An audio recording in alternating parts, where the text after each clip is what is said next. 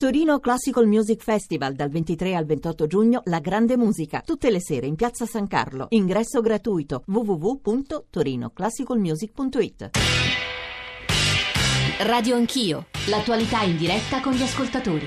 Vi dicevo, apriamo il capitolo Libia, i nostri riferimenti 335 699 2949 per i vostri sms. 335 699 2639 per i vostri whatsapp ma se volete scriveteci anche a trasmissione conclusa all'indirizzo radioanchio chiocciorai.it o tramite dei post sul nostro profilo su Facebook. Prima di dare la parola ai nostri interlocutori, ai nostri ospiti, ai nostri esperti di Libia volevo citare qualche messaggio che ci state mandando. La Marina italiana sta dando il suo contributo tra l'altro oggi è la festa della Marina stamane l'abbiamo anche celebrata alle voci del mattino perché l'esercito italiano non dovrebbe fare altrettanto, altrettanto aprendo le caserme in disuso disuso.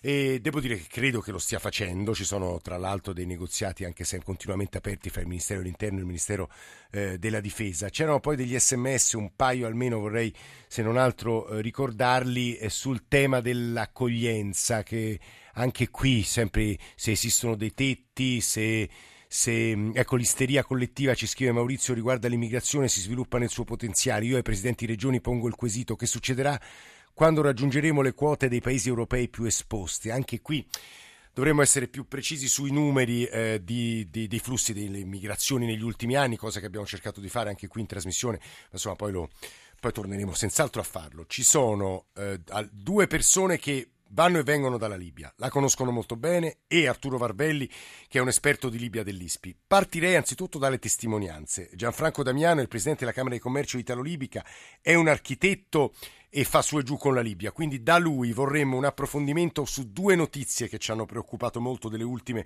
ore. Ce n'è una bella che è stato liberato il medico catanese Ignazio Scaravilli, adesso è a Tripoli, ma insomma è questione di ore eh, la liberazione e il ritorno in Italia. Ma, insomma le due notizie brutte sono che ieri il governo di Tobruk ha respinta la quarta bozza proposta di accordo fra i due governi, quello di Tobruk e quello di, di Tripoli, eh, per una pacificazione, un governo di unità nazionale, quindi purtroppo la situazione sul terreno è molto difficile. La seconda è che l'ISIS sembrerebbe in avanzata, Sirte sarebbe caduta in mano all'ISIS stessa. Gianfranco Damiano, buongiorno.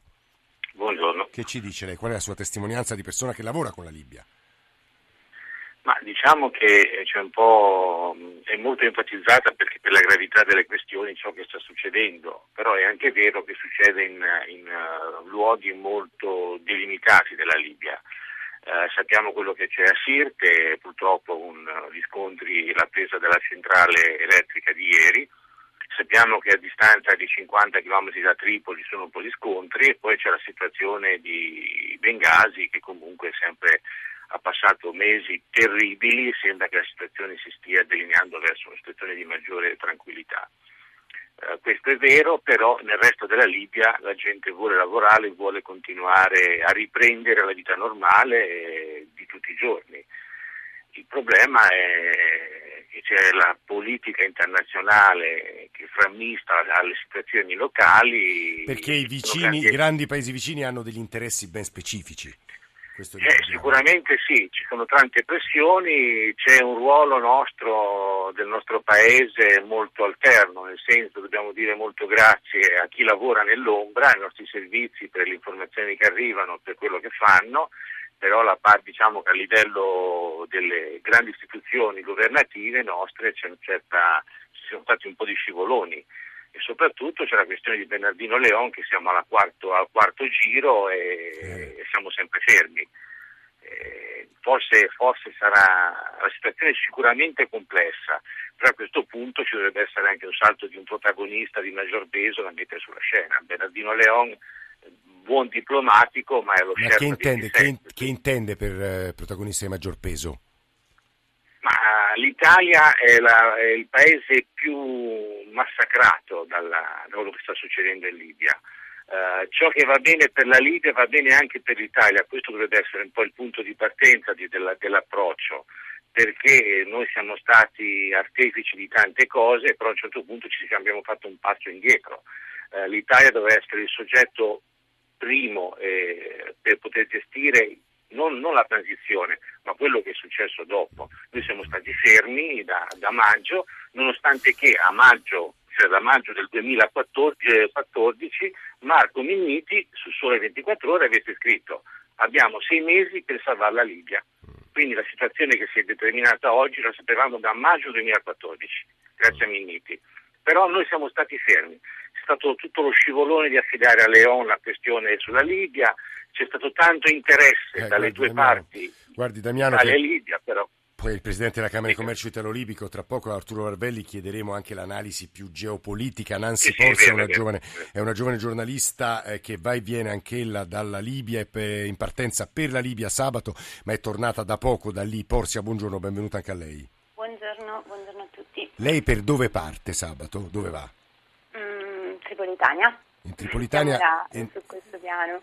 Tripolitania significa sì, Tripoli e, e dintorni, perché come sappiamo bene la, la Libia in questo momento è politicamente divisa e anche il- le comunicazioni tra le due parti sono, sono interrotte. Quando si entra, si entra o per la tri- sulla Tripolitania, quindi su Tripoli, Miserata e l'area intorno, o eh, su- si- ci si dirige verso Tobruk, che è appunto il- la capitale del, del Parlamento, eh, de- del secondo Parlamento Che post-rivoluzionario. però ieri ha respinto il piano di Bernardino Leon dell'ONU. Brutta notizia, In- dicevo. In Porzia. Realtà, eh, in realtà sì, ieri Tobruk, la Casa dei rappresentanti di Tobruk ha, res- ha respinto la quarta bozza del, eh, della proposta eh, delle Nazioni Unite per un governo di unità nazionale, ma credo che altrettanto verrà fatto da Tripoli. Eh, è un po' il gioco delle, delle parti.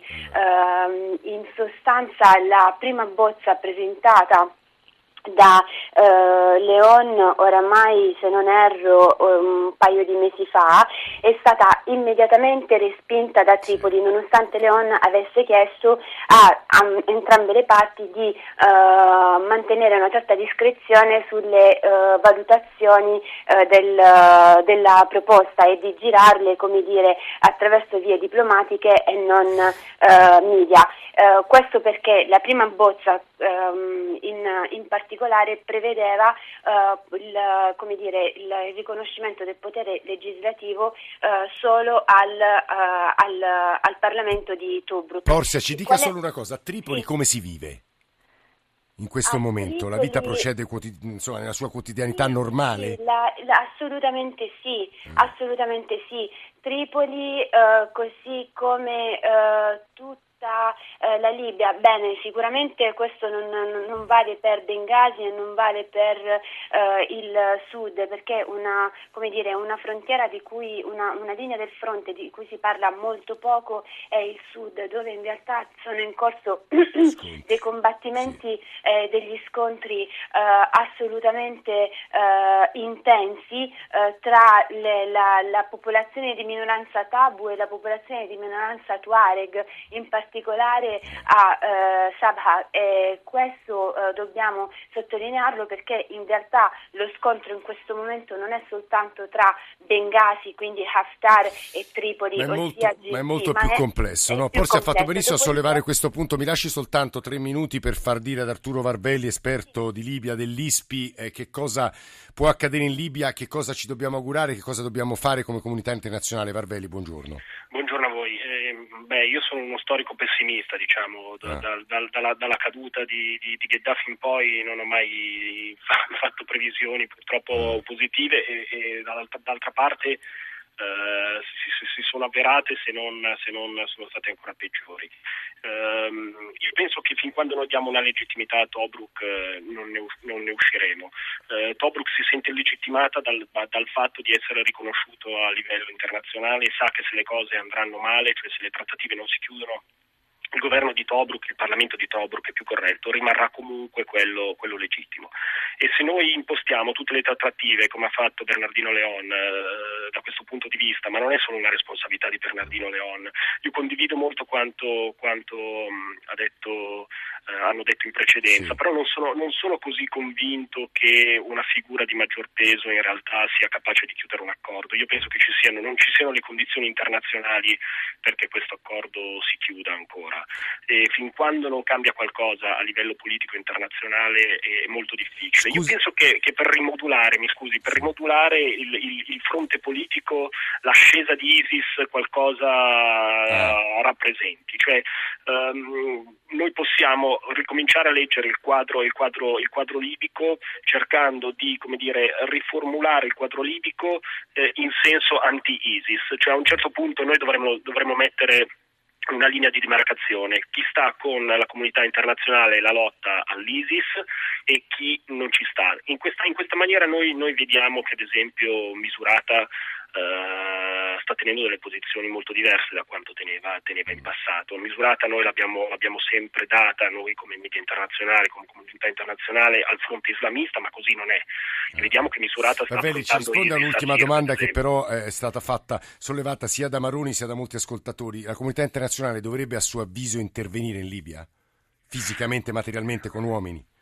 Io sono sempre stato contrario, però sto cominciando a pensare che, ad esempio, colpire l'ISIS in qualche maniera o dare un segnale eh, che l'ISIS non è invincibile e che l'ascesa in Libia non, sia, non, sia, non, non può essere duratura, non può continuare forse può essere fatto. L'ipotesi che può essere presa in considerazione è, secondo me, è l'allargamento della campagna internazionale, ossia della coalizione internazionale sì. eh, che, che, sta combattendo l'ISIS in Siria e in Iraq anche alla Libia. Mm. Questo oltretutto limiterebbe le possibilità che ci sono certamente di interventi unilaterali, perché noi abbiamo sempre Egitto, Francia e altre potenze regionali che eh, in teoria potrebbero tentare un, un, un, colpo unilaterale e quindi metterlo sotto il cappello della coalizione internazionale in qualche maniera limiterebbe anche i danni e le risposte diciamo scomposte della comunità internazionale a, a, a qualcosa di simile. Questa è una posizione interessante, se posso dire, quella di Arturo Varvelli che ringraziamo molto, come ringraziamo Nancy Porsia e Gianfranco Damiano, tutte persone che conoscono molto bene la Libia, che dalla Libia vanno e vengono, quindi conoscono anche quello che sta accadendo sul territorio. Siamo vicini alle 10, al GR delle 10, le firme di chi ha costruito questa trasmissione in console, Fulvio Cellini. Roberto Guiducci, Carlo Silveri, in redazione Alessandro Forlani, Nicola Amadori, Valeria Volatile, Alberto Agnello, Alessandro Bonicatti, Camilla D'Angeli, Valentina Galli in regia, Cristian Manfredi. Vi dicevo, GR delle 10, la radio ne parla con Ilaria Sotis. Vi ringraziamo molto per l'ascolto. Noi torniamo domattina alle 8 e mezzo. Se volete riascoltare tutta la trasmissione, pezzi di trasmissione anche in streaming, andate sul nostro sito, andate sul nostro profilo. Grazie a tutti, ci risentiamo domani mattina alle 8 e mezzo.